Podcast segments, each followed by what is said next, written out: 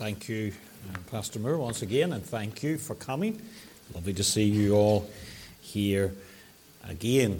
It's always a blessing to see God's people come out, young and old, to sit under the Word of God. And this is definitely a book that's so appropriate for our time and season when even Christians begin to doubt where's God? Is he even interested? Does he even notice our circumstances? And this book is also particularly pertinent because of what's going on in the Middle East. And for the first time in my lifetime, we're reading statements like World War III. Haven't heard that before, since certainly since the ending of the Cold War. We're now hearing rumors, more than rumors, newspaper reports, senior figures in governments refer to a World War III. And all eyes are on that little nation that the world cannot take its eyes off because God's eyes upon it, the nation of Israel uh, and the Jewish people. So, what you're going to study and what we have been studying this week is particularly pertinent and relevant to the moment in history uh, that we occupy. Now let's turn to Esther chapter 8 this evening. God willing, we'll do this chapter tonight, and if the Lord spares us, we'll do the last two chapters together on Friday night. So that will complete the book of Esther. chapter 8, verse 1 says, On that day did the king Ahasuerus give the house of Haman, the Jews' enemy, unto Esther the queen. And Mordecai came before the king, for Esther had told what he was unto her. And the king took off his ring which he had taken from Haman, and gave it unto Mordecai.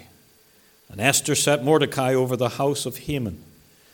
And Esther spake yet again before the king, and fell down at his feet, and brought, besought him with tears to put away the mischief of Haman the Agagite, and his device that he had devised against the Jews.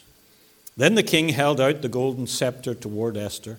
So Esther arose and stood before the king, and said, If it please the king, and if I have found favor in his sight, and the thing seem right before the king, and I be pleasing in his eyes, let it be written to reverse the letters devised by Haman the son of Hammedatha the Agagite, which he wrote to destroy the Jews, which are in all the king's provinces. For how can I endure to see the evil that shall come unto my people? Or how can I endure to see the destruction of my kindred? Then the king Ahasuerus said unto Esther the queen and to Mordecai the Jew, Behold, I have given Esther the house of Haman, and him they have hanged upon the gallows because he laid his hand upon the Jews. Write ye also for the Jews, as it liketh you, in the king's name, and seal it with the king's ring. For the writing which is written in the king's name and sealed with the king's ring may no man reverse. Then were the king's scribes called at that time in the third month that is the month Sivan, on the three and twentieth day thereof, and it was written according to all that Mordecai commanded unto the Jews, and to the lieutenants and the deputies and rulers of the provinces, which are from India unto Ethiopia, an hundred twenty and seven provinces, unto every province according to the writing thereof, and unto every people after their language, and to the Jews according to their writing and according to their language and he wrote it in the king Ahasuerus' name, and sealed it with the king's ring, and sent letters by posts on horseback and riders on mules, camels, and young dromedaries. Wherein the king granted the Jews, which were in every city, to gather themselves together, and to stand for their life, to destroy, to slay, and to cause to perish all the power of the people and province that would assault them both little ones and women, and to take the spoil of them for a prey. upon one day in all the provinces of King Ahasuerus, namely upon the thirteenth day of the twelfth month, which is the month Adar. The copy of the writing for a commandment to be given in every province was published unto all people, and that the Jews should be ready against that day to avenge themselves on their enemies. So the posts that rode upon mules and camels went out, being hastened and pressed on by the king's commandment, and the decree was given at Shushan the palace. And Mordecai went out from the presence of the king in royal apparel of blue and white, and with a great crown of gold, and with a garment of fine linen and purple. And the city of Shushan rejoiced and was glad. The Jews had light and gladness and joy and honor. And in every province and in every city, whithersoever the king's commandment and his decree came, the Jews had joy and gladness, a feast and a good day. And many of the people of the land became Jews for the fear of the Jews fell upon them. What a verse to end this chapter that God's people, the Jewish people, suddenly became a light to the nations around them. Let us pray. Father, we thank you. Even as we read this chapter, we see that when God begins to work, his people begin to shine, begin to become that light to the nations. And Lord, it's not just the Jewish people who are called to be a light to the nations, but we, your church, are called to be your light to the nations, to the world around us. We pray for this little church in Poyntzpass a church that the world goes past and may sneer and say, These feeble folk, these little flock, who are they? But we know from your word that God's eyes upon this place. The God who made all things rejoices and delights to see his people here, worshipping him in spirit and in truth. And we pray that this little witness in this little village will truly be a lighthouse, not just to Poyntzpass and the countryside around it, but to all the villages and towns of this little land of ours.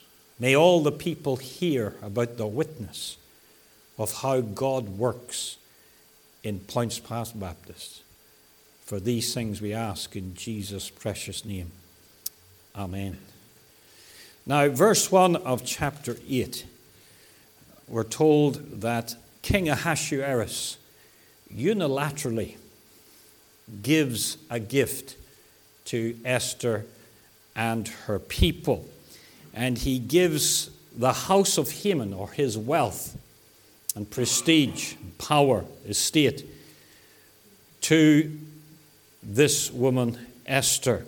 And Esther then appoints her adopted father Mordecai to administer it on her behalf. And such a statement in verse 1 is just another illustration of the working of God in providence in this story. The man who sought to kill the Jews and plunder their wealth ends up giving his wealth to the Jew. And not just any Jew, the Jew that he particularly hated more than any Mordecai. Irony? Fluke? Coincidence? No. The finger of God. The fingerprints of God all over this verse 1. And last night I mentioned how Hitler tried to wipe out the Jewish people. And in the end, through his death, it became the means of driving many European Jews to leave the comfort of Europe, or what they thought was the comfort of Europe, and even Germany itself, and migrate to the Middle East to seek out their ancient homeland, a, a land of safety for the Jews. And, it moved the hearts of the ungodly rulers of the United Nations to put their stamp of approval on the establishment of the State of Israel in 1948. And last night I also mentioned that through the wealth of Germany, its industrial might, around 300 billion euros were sent between 1945 to 2021 in reparations, which rebuilt the industrial and military might of the nation of Israel. So God can turn these things. And the God that worked in Esther's day, protecting, preserving, and providing for his people, even through the actions of their enemies, is still at work today. Protecting, providing for the Jewish people. Even today, when they're in their state of rebellion against the Messiah. And God had the last laugh on Hitler, He had the last laugh on Haman, He had the last laugh on Herod and Pharaoh and any other that dared to rise up to put their hand on the people of God. And of course, that's not just true of the Jews but it's also true of all believers throughout all ages. God will have the last laugh on our enemies. And I know we live in the day where we look around our little country and we say, there's so much injustice, isn't there?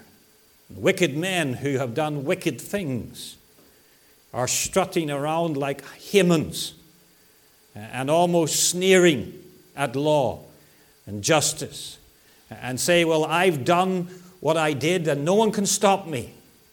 Some of them are even celebrating it. Well, they can laugh now, but they won't laugh in the hereafter. God will settle all accounts. If not in this life, in the immediate, certainly there'll be a day of reckoning where all evil men will be recompensed for what they have done. That's why you and I don't have to lash out in vengeance or anger because we believe that there is a God who will settle all accounts in his time and in his way. Now, as you read verse 1 of chapter 8, you also have to see it from Haman's perspective, not just from the perspective of Esther, and her people and Mordecai. But you have to see the other side of the equation.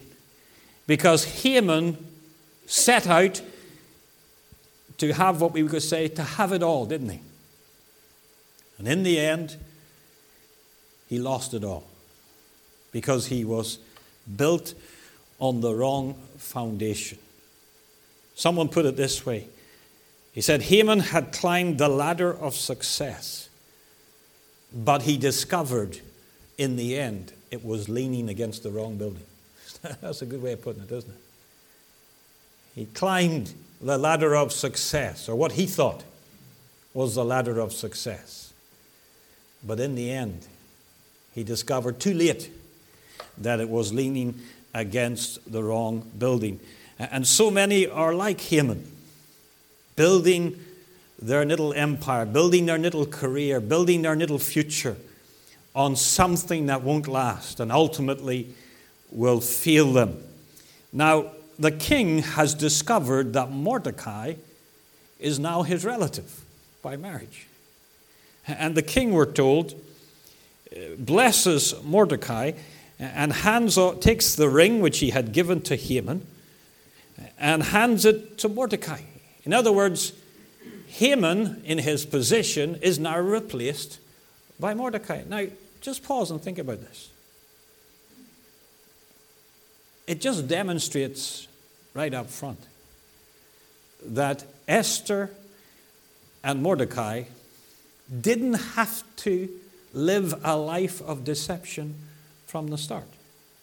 If they had just trusted God, if they had just honored the God of their fathers in being straightforward with this man Ahasuerus, it probably would have saved them an awful lot of headaches and heartaches.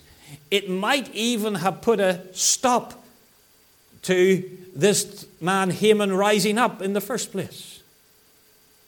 Certainly, it would have saved an awful lot of heartache and pain for Esther and Mordecai if they had just revealed their Jewish identity and the faith of their forefathers from the very beginning. If they had started her marriage the right way instead of the wrong way.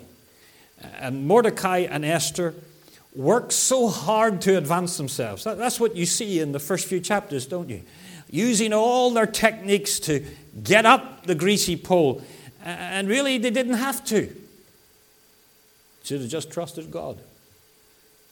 Let Him advance them in the first place. If you turn to Genesis 41, Genesis 41.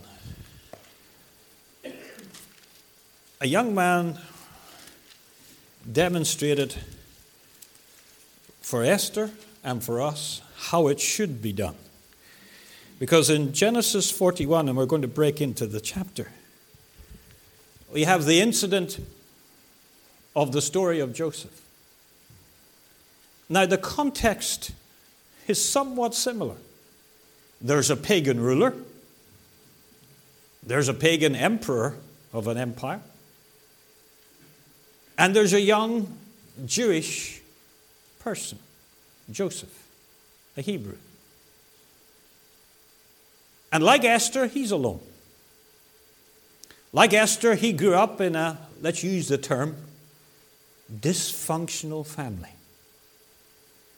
with inconsistent parentage in the home that he grew up in, and a terrible example from his brothers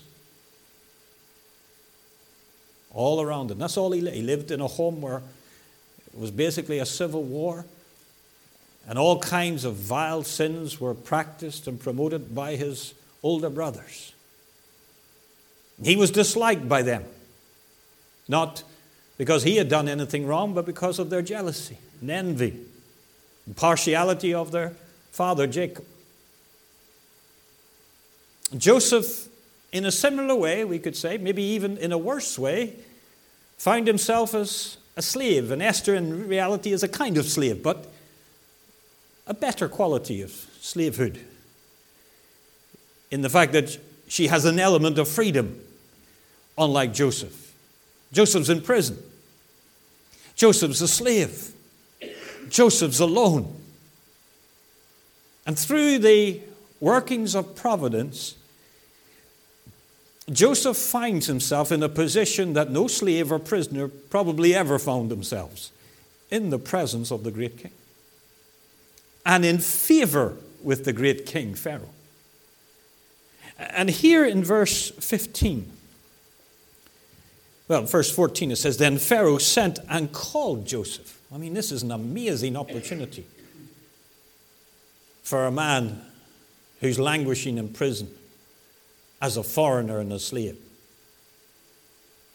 And here's Joseph's opportunity to advance himself, to promote himself, to even, we could say, beg for his freedom, to take advantage of Pharaoh's weakness and promote Joseph. Here's a golden opportunity. And no doubt Mordecai and Esther in chapter 2 and 3 of the book of Esther, they would have been saying to Joseph, Now, Joseph, here, make the most of this. And Joseph, don't talk too much about religion to this guy Pharaoh because he doesn't follow your religion. You just do what you have to do and make sure you strike a good deal. But notice how Joseph handles this situation. Verse 15 And Pharaoh said unto Joseph, I have dreamed a dream, and there is none that can interpret it.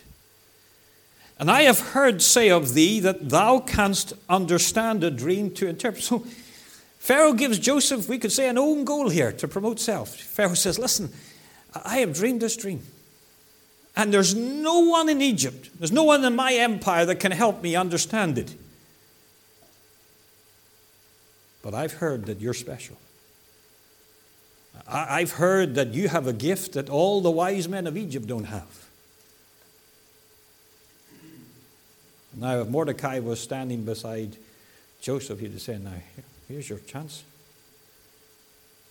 Keep the religion bit down. And make sure you state your terms clearly.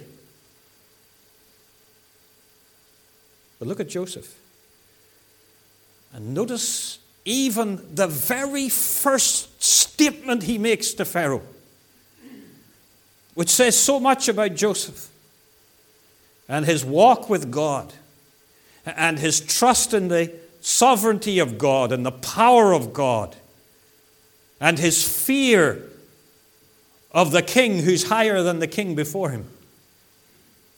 Because Joseph begins and he says, It is not in me. Oh, don't be too impressed with me, Pharaoh.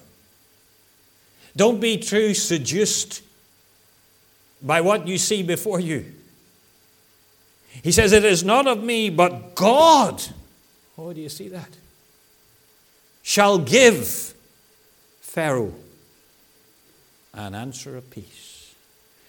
And then Pharaoh begins to tell him the dream. And we're told in verse 25, and Joseph said unto Pharaoh, The dream of Pharaoh is one God, we see that again, has showed Pharaoh what he is about to do. Oh, Joseph didn't miss the opportunity to diminish Joseph and to promote God. And you know, old Pharaoh got the message. Because we're told in verse 38 And Pharaoh said unto his servants, Can we find such a one as is a man in whom the Spirit of God is? And Pharaoh said unto Joseph, For as much as what? God has shewed you. There is none so discreet and wise as thou art. There's a great illustration of how you don't promote self and glorify God in the workplace before the authorities of this world. Turn to Daniel chapter 2 just to labor the point because it's worth laboring the point.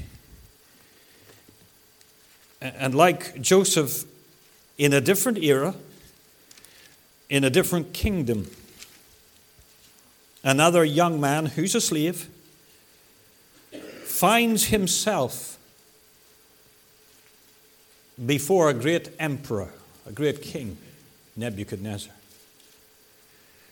And in Daniel chapter 2, and to break into the chapter again, in verse 26, the king answered and said to Daniel, whose name was Belteshazzar, Art thou able to make known unto me the dream which I have seen and the interpretation of? So the king gives a open goal to Daniel. Here, Daniel, are you able to solve my problem? Make me happy? Golden chance for you, Daniel. Glorify yourself, promote yourself, play the greasy pole career game, play politics, play the office politics here to advance yourself above all your peers and all the wise men of Babylon. Here it is, Daniel. Are you willing? What does Daniel do? Look what he says. Verse 27. He says, The secret which the king hath demanded cannot the wise men, the astrologers, the magicians, the soothsayers show unto the king. But you're lucky. There's a special man before you, King Nebuchadnezzar called Daniel. Is that what he said? No. What did he say? But there is a God in heaven that revealeth secrets and maketh known to the king Nebuchadnezzar what shall be in the last latter days. Thy dream and the visions of thy head upon thy bed are these. Now, just in case Nebuchadnezzar might be drawn to Daniel as well as Daniel's God in this instance. Look what Daniel says. In verse 30, but as for me,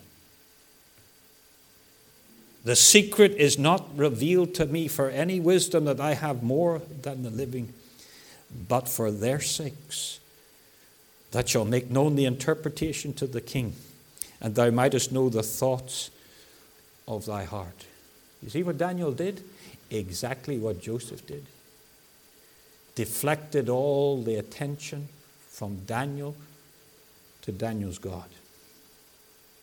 And you read the story, old Nebuchadnezzar got the message too that it's about God and not about Daniel in this story. And that's what Esther and Mordecai should have done when they came into the presence of Ahasuerus. They should have continually promoted the God of Israel, the God of creation, the God who sits above the kingdoms of Persia and the rest of this world, but they didn't in their haste to get promote, promoted. But you know, Mordecai may have missed God's best and Esther too. But God didn't miss them and forget them. That's a wonderful thing in this story. Despite their failures, despite their imperfections, God still worked through them. And God was still gracious to them. And it's a reminder to us, and I mentioned this, I think, on Monday night, if not Sunday night, that don't give up too quickly on people, particularly those who are young and immature in the faith. Uh, sometimes older Christians have a tendency just to write them off. There's no future, there's no hope.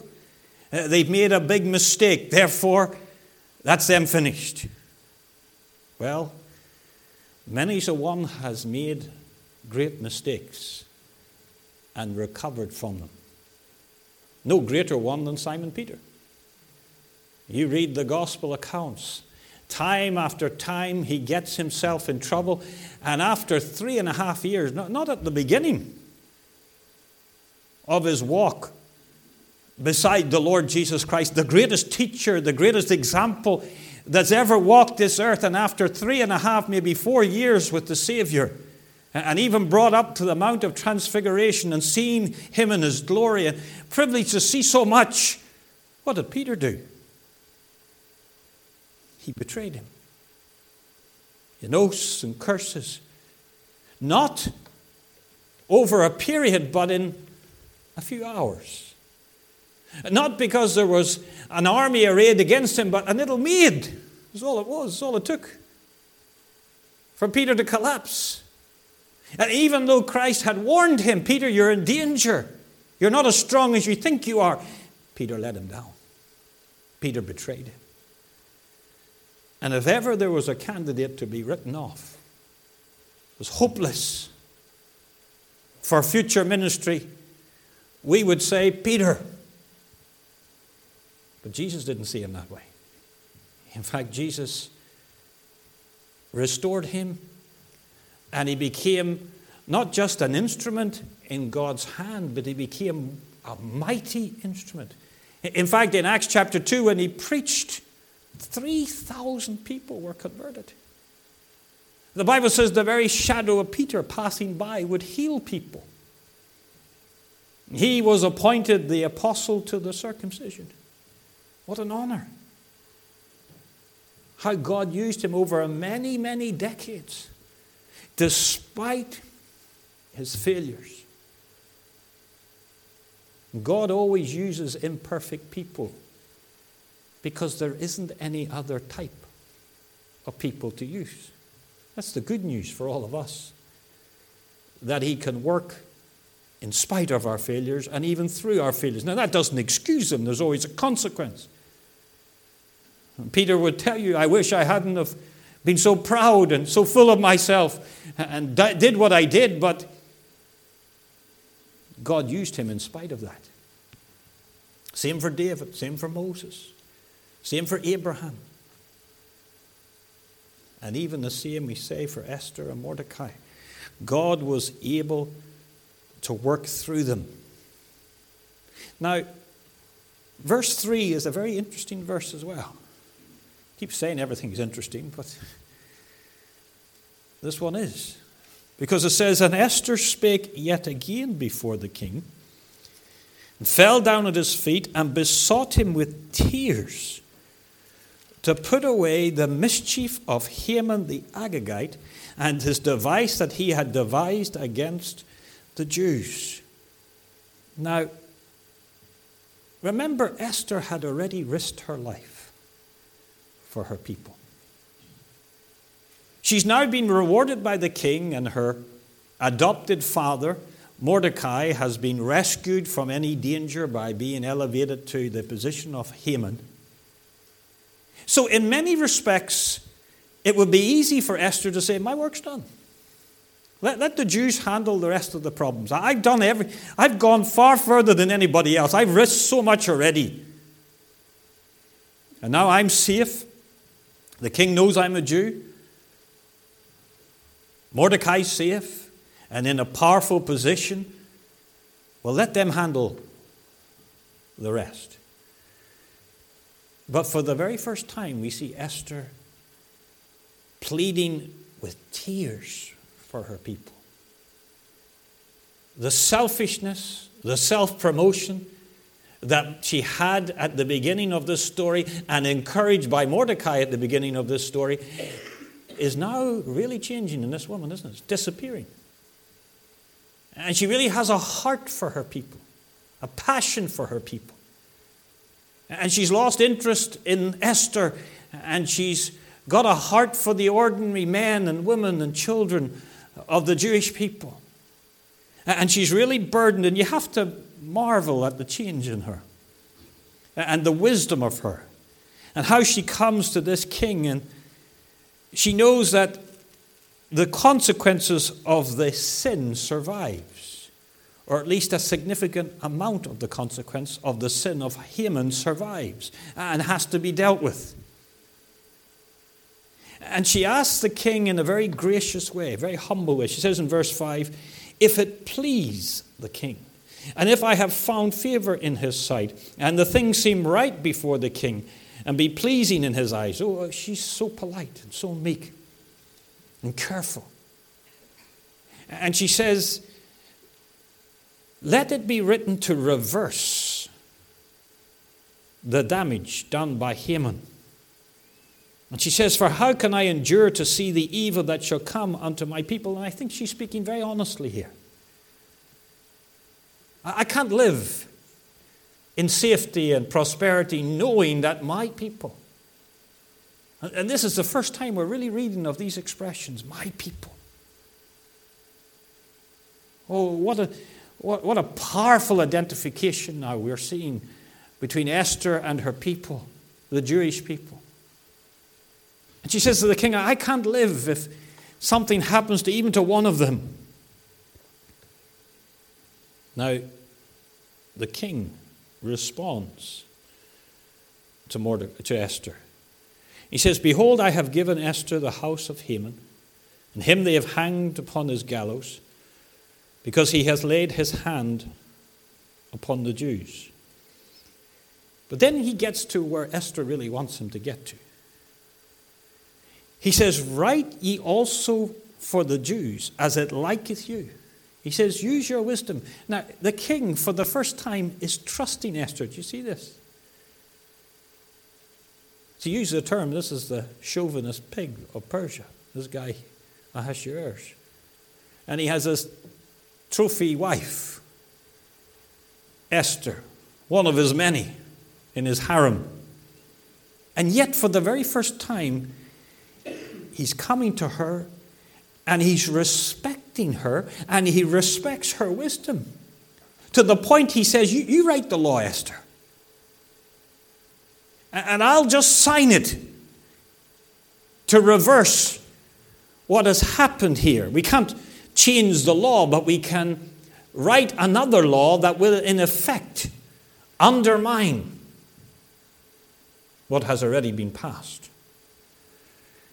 And he says, Seal it with the king's ring. In other words, it's almost like he gives Esther a blank credit card and says, You just go and Fill in the details, whatever you want.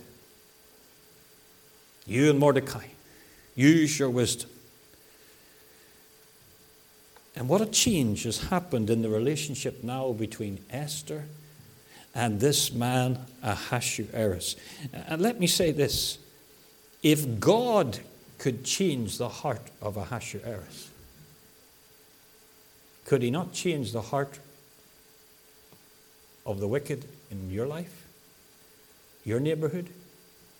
Could he not move in the hearts of your sons and daughters who are outside of Christ? Could he not move in your family, your neighbors, your town, your village? Surely that's a great point to make from this incident. That if God can work in the heart of one of the most proud pagans who's ever lived and make him open to Esther like this and Mordecai, could he not do something wonderful in the hearts and minds of those around you? And the answer is obviously what? Yes. Didn't he move Pharaoh's heart to be a blessing to Joseph? Didn't he move the heart of Nebuchadnezzar to be a blessing to Daniel and his friends? And here he moves the heart of this proud, pagan, ruthless, self absorbed tyrant, Ahasuerus. When I went to Larne Mission Hall just over a year ago, and I say this without any pride involved, I was told by many of those who had been many years in the church, lived in the town for many years, that the people around the hall have no interest in the things of God, no interest in ever setting foot in the hall. And certainly, almost nobody from Larne itself ever gets saved. And that was the received wisdom, and I don't condemn those who made that observation. That was their experience. Their lived experience, to use that fancy term people use, use today. Well, when I read my Bible, it doesn't say anywhere that the fields are white unto harvest, but not in Larne. It didn't say that. It didn't say, except a man be born again, apart from those in Larne. He cannot see the kingdom of God. It didn't say, for God so loved the world, apart from Larne. And I was listening to John Weir, who was down speaking one day, and he said that He'd grown up in the Donegal Road. And not once, he said, in all the years that he grew up there, until the day, or really the time he was saved, and then his mum was saved and his dad was saved, he said, and his sister was saved. Did anyone ever knock their door? Did anyone ever give them a tract? Did anyone even tell them that Jesus saves? in so called loyalist South Belfast, Donegal Road. So called. For God and themselves, really what they stand for. And I said to myself, well, that's not going to be the case in Larne because I'm going to knock every door and talk to every sinner who's willing to talk and tell them that Jesus is. And I announced it from the pulpit, so I couldn't walk it back. It's easy to say privately and not do it, but it's very hard when you say it publicly and then don't do it. We began, and I began to go out on the doors. And then some others have gone out as well. And as we've done that, what do we discover? There are people, in fact, there are many people who are looking for answers. Many people who are lost and know they're lost. Just nobody has bothered to tell them how to get saved and the way of salvation. Over the last few months in particular, we've seen quite a few saved And almost every single one is a stone's throw from the hall. And come in. All, almost all from godless backgrounds. And I say the same to you. Don't look around Poyntzpass tonight and shrug your shoulders and say, huh, the people of the village never come to this church. Well, go out and talk to them. Go out and tell them that there's a place here that cares for them, loves them, because there's a Savior who's passing through Poyntzpass every Sunday in this place. And he's willing and able to save. And you'll be surprised because Jesus said what the harvest truly is plenteous. Now that's as true as John 3:16 is true, isn't it? Is that part of the Bible? It is part of the Bible. The harvest truly is plenteous, but the laborers are few. You make sure you there's not a single house in Poyntzpass that doesn't know there's a Christian gospel witness here. I'm not just talking about putting a sign outside your church. Anybody can do that. But you go and talk to them. And then when you finish Poyntzpass, go to Loughbrickland and tell them. And Scarva. And every house in between. You make sure. You can't reach everybody in this country, but you can reach the ones around you, can't you? And who knows what God could do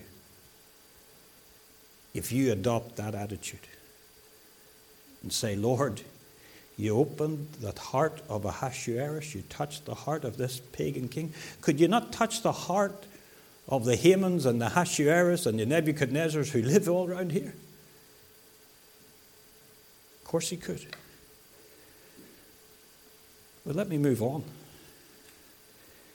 Verse 10 Mordecai writes these letters, and he's learned. He says, Shrewd boy, Mordecai. He's, he's watched what Haman did, and he's learned from it, and he's replicating what Haman did. And he sends out throughout all the empire letters. And really, what the letters are saying is to all the Jews and to all those who seek the hurt of the Jews that the king is on the side of the Jewish people. The power of the empire is behind the Jewish people. And if you dare rise up against them, on your own head be it. And now, what God is doing in providence is even better than simply reversing the first law. If God had just tipexed out the first law and annulled it, they would be back where they were in chapter 1. But now, by permitting the second law, the Jews are going to be able to identify their enemies and deal with their enemies and even enjoy the spoils of their enemies. So they're going to be in a much better position than he would have been if God had simply annulled that first law.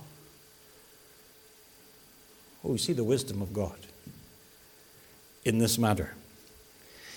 And if you're having a difficult time this week with the Hamans around you, just read this book and be blessed.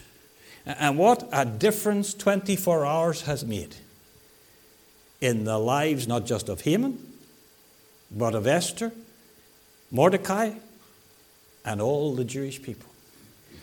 And at the end of it, we're told of this chapter, the Jews had light and gladness and joy and honor. What brought them to that position? The wisdom of Esther? The wisdom of Mordecai? A bit of good luck? No, none of these things. God had worked behind the scenes in providence in the secret way in the unobserved way. There was no thunder and lightning. There was no Moses casting down the plagues. But God worked behind the shadows, in the shadows. And He turned everything upside down. And He not just thwarted, But he defeated the devil's purpose and plan to destroy the Jewish people. And now, for the first time, the people are rejoicing. But even more importantly, the end of verse 17, and this is so beautiful. It says, And many of the people of the land became Jews. In other words, they gave up their pagan religion, their pagan ways, and they said, We want to embrace the one true God, the God of Israel. We want to embrace the promises. And what were those promises? The promises that from the Jewish people would come the Savior of the world, would come the one who would deal with the problem of sin, would be the one who would come to right every wrong uh, and one day rule over this earth. And it's no surprise when we get to the gospel accounts that who came to visit the Lord Jesus Christ? Wise men from where? The east. Where did they learn about a Savior who would be born King of the Jews? Certainly from Daniel and his friends and Ezekiel. But I believe some of these people that's mentioned here were part of that illustrious band. And although we sing, We Three Kings of Orient the Bible doesn't say there were three kings. It just says a, a cortege of wise men from the east. There may have been many, many of them. In fact, I suspect there was a great cortege. Because when they came, Herod and the whole of Jerusalem knew about it. It wasn't just one or two or three sticking a head round the door. It was a buzz. And they carried such great wealth in their gifts that they would have needed a great cortege of bodyguards. Well, these were no insignificant people. And here's the blessing that now comes from Esther and Mordecai doing the right thing. Not only is their lives changed, and they promoted and blessed, but they're now having an impact on other people, the unbelievers. See what happens when you do the right thing the right way? If you turn to the book of Acts, and time is nearly over.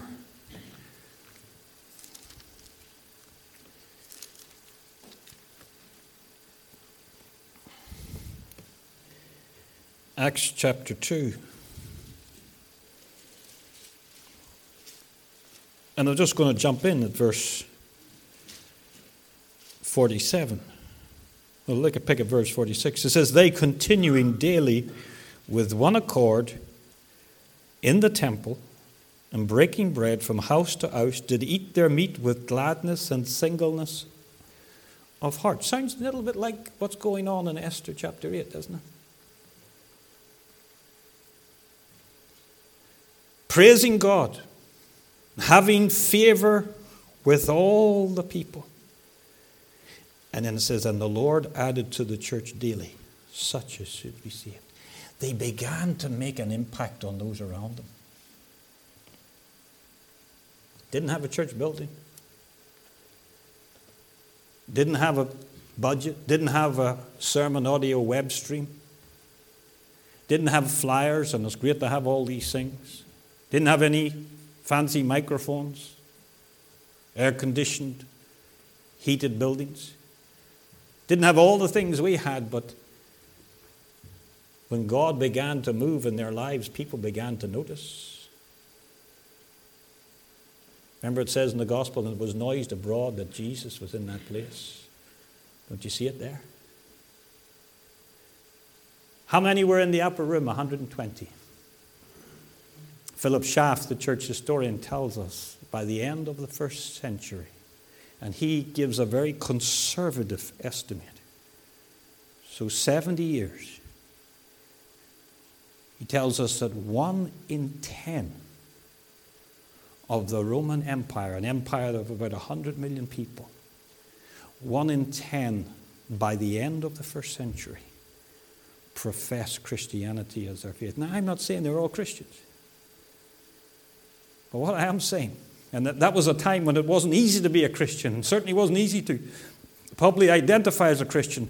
But by the end of the first century, 70 years, less than 70 years from Acts chapter 2, one in 10. One of the emperors famously asked one of his closest advisors, Go and study these Christians and why they grow so quickly and why they have such influence amongst the ordinary people. And he came back and he summed up his report with these words Behold how they love one another. There's something special about them, there's something different about them, there's something attractive about these people. I was in Turkey recently in the ancient city of Ephesus and one of the oldest churches there, church buildings. It says carved on the door, we had a guide who could read the Greek. And she was able to translate it for us, what it said. And it said this, if I can remember just in the gist of it.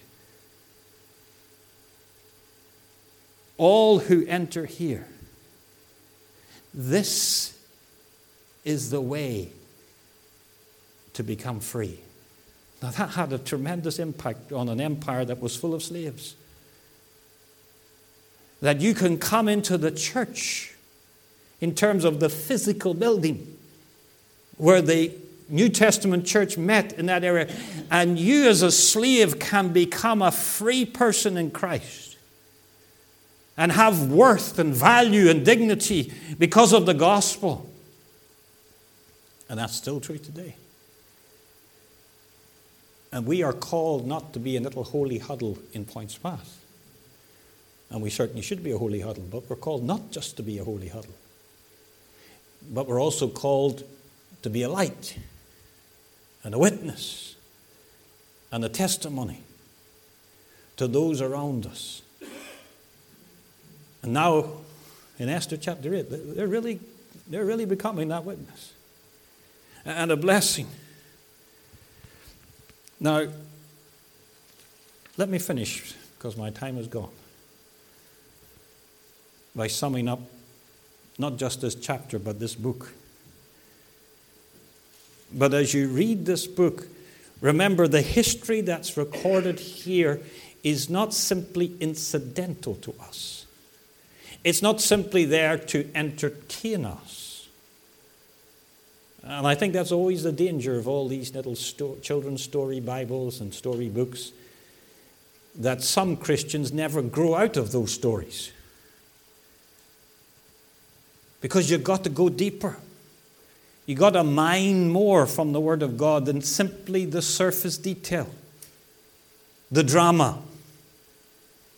Because what this book is telling us, there is a God who really is in charge of this world. There is a God who really understands what's going on in the lives of his people, who's really intimately involved in the lives of his people. And he not just preserves us, but he provides for us. And he has done that consistently since Adam walked this earth to the last saint walks this earth. God is the God of all his people. And it's easy to forget that when we're in a day where there's social media and everything's going so fast and sin seems to be abounding, wicked men and the Hamans are strutting around boasting in their sin. It's easy to forget that. It's easy to become discouraged. It's easy when we have so much in terms of material possessions to become complacent. In the book of Esther, is to remind you and I that what might begin in tears for God's people will always end in joy. Weeping endures, the Bible says, for a night, but joy comes in the morning. I had to go to a house this morning of a lady who passed away this morning, a Christian woman. He left behind a Christian husband and Christian children and grandchildren. And it's difficult in certain times like that to know what to say. Because you don't want to simply throw out a few empty platitudes. And when you're a pastor, you face these things all the time, don't you? And it's, it's easy to turn to the familiar passages and sort of go into remote control.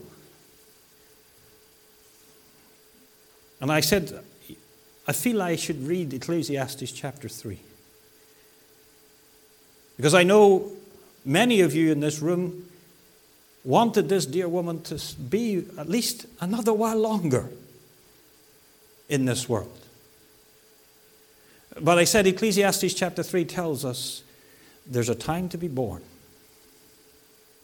but there's a time to die. And after that great list of sovereign appointments of God making decision after decision in our lives and in our world. Uh, the writer to the Ecclesiastes says, He hath made everything beautiful in His time. He. And you and I have to accept that in the life of this lady who's passed on, God has made no mistake. And he take, he's decided today is the day that she is to go home to heaven. And that may be hard to live with. But I said, heaven is a place of perfect reunion. And although the storm may rage, as the old hymn says, the anchor holds in the storm because he's made no mistake. He made the choice. You know, everyone in this room is in one of three places.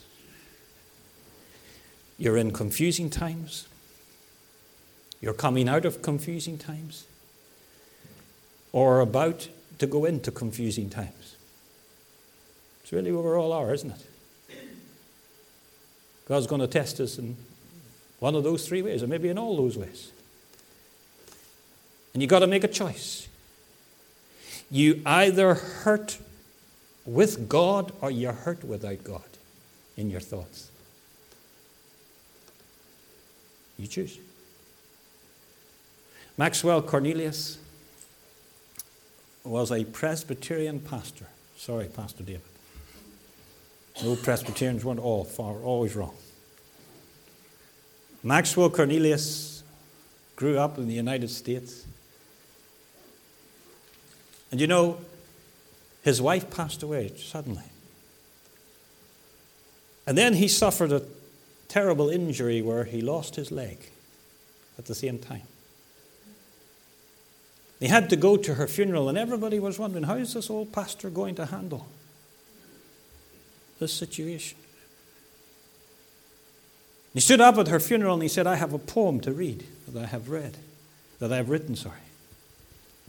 I've been reflecting on Romans chapter 8, verse 28. And he says it goes like this. And some of you in this room will know the words because you've sung the hymn.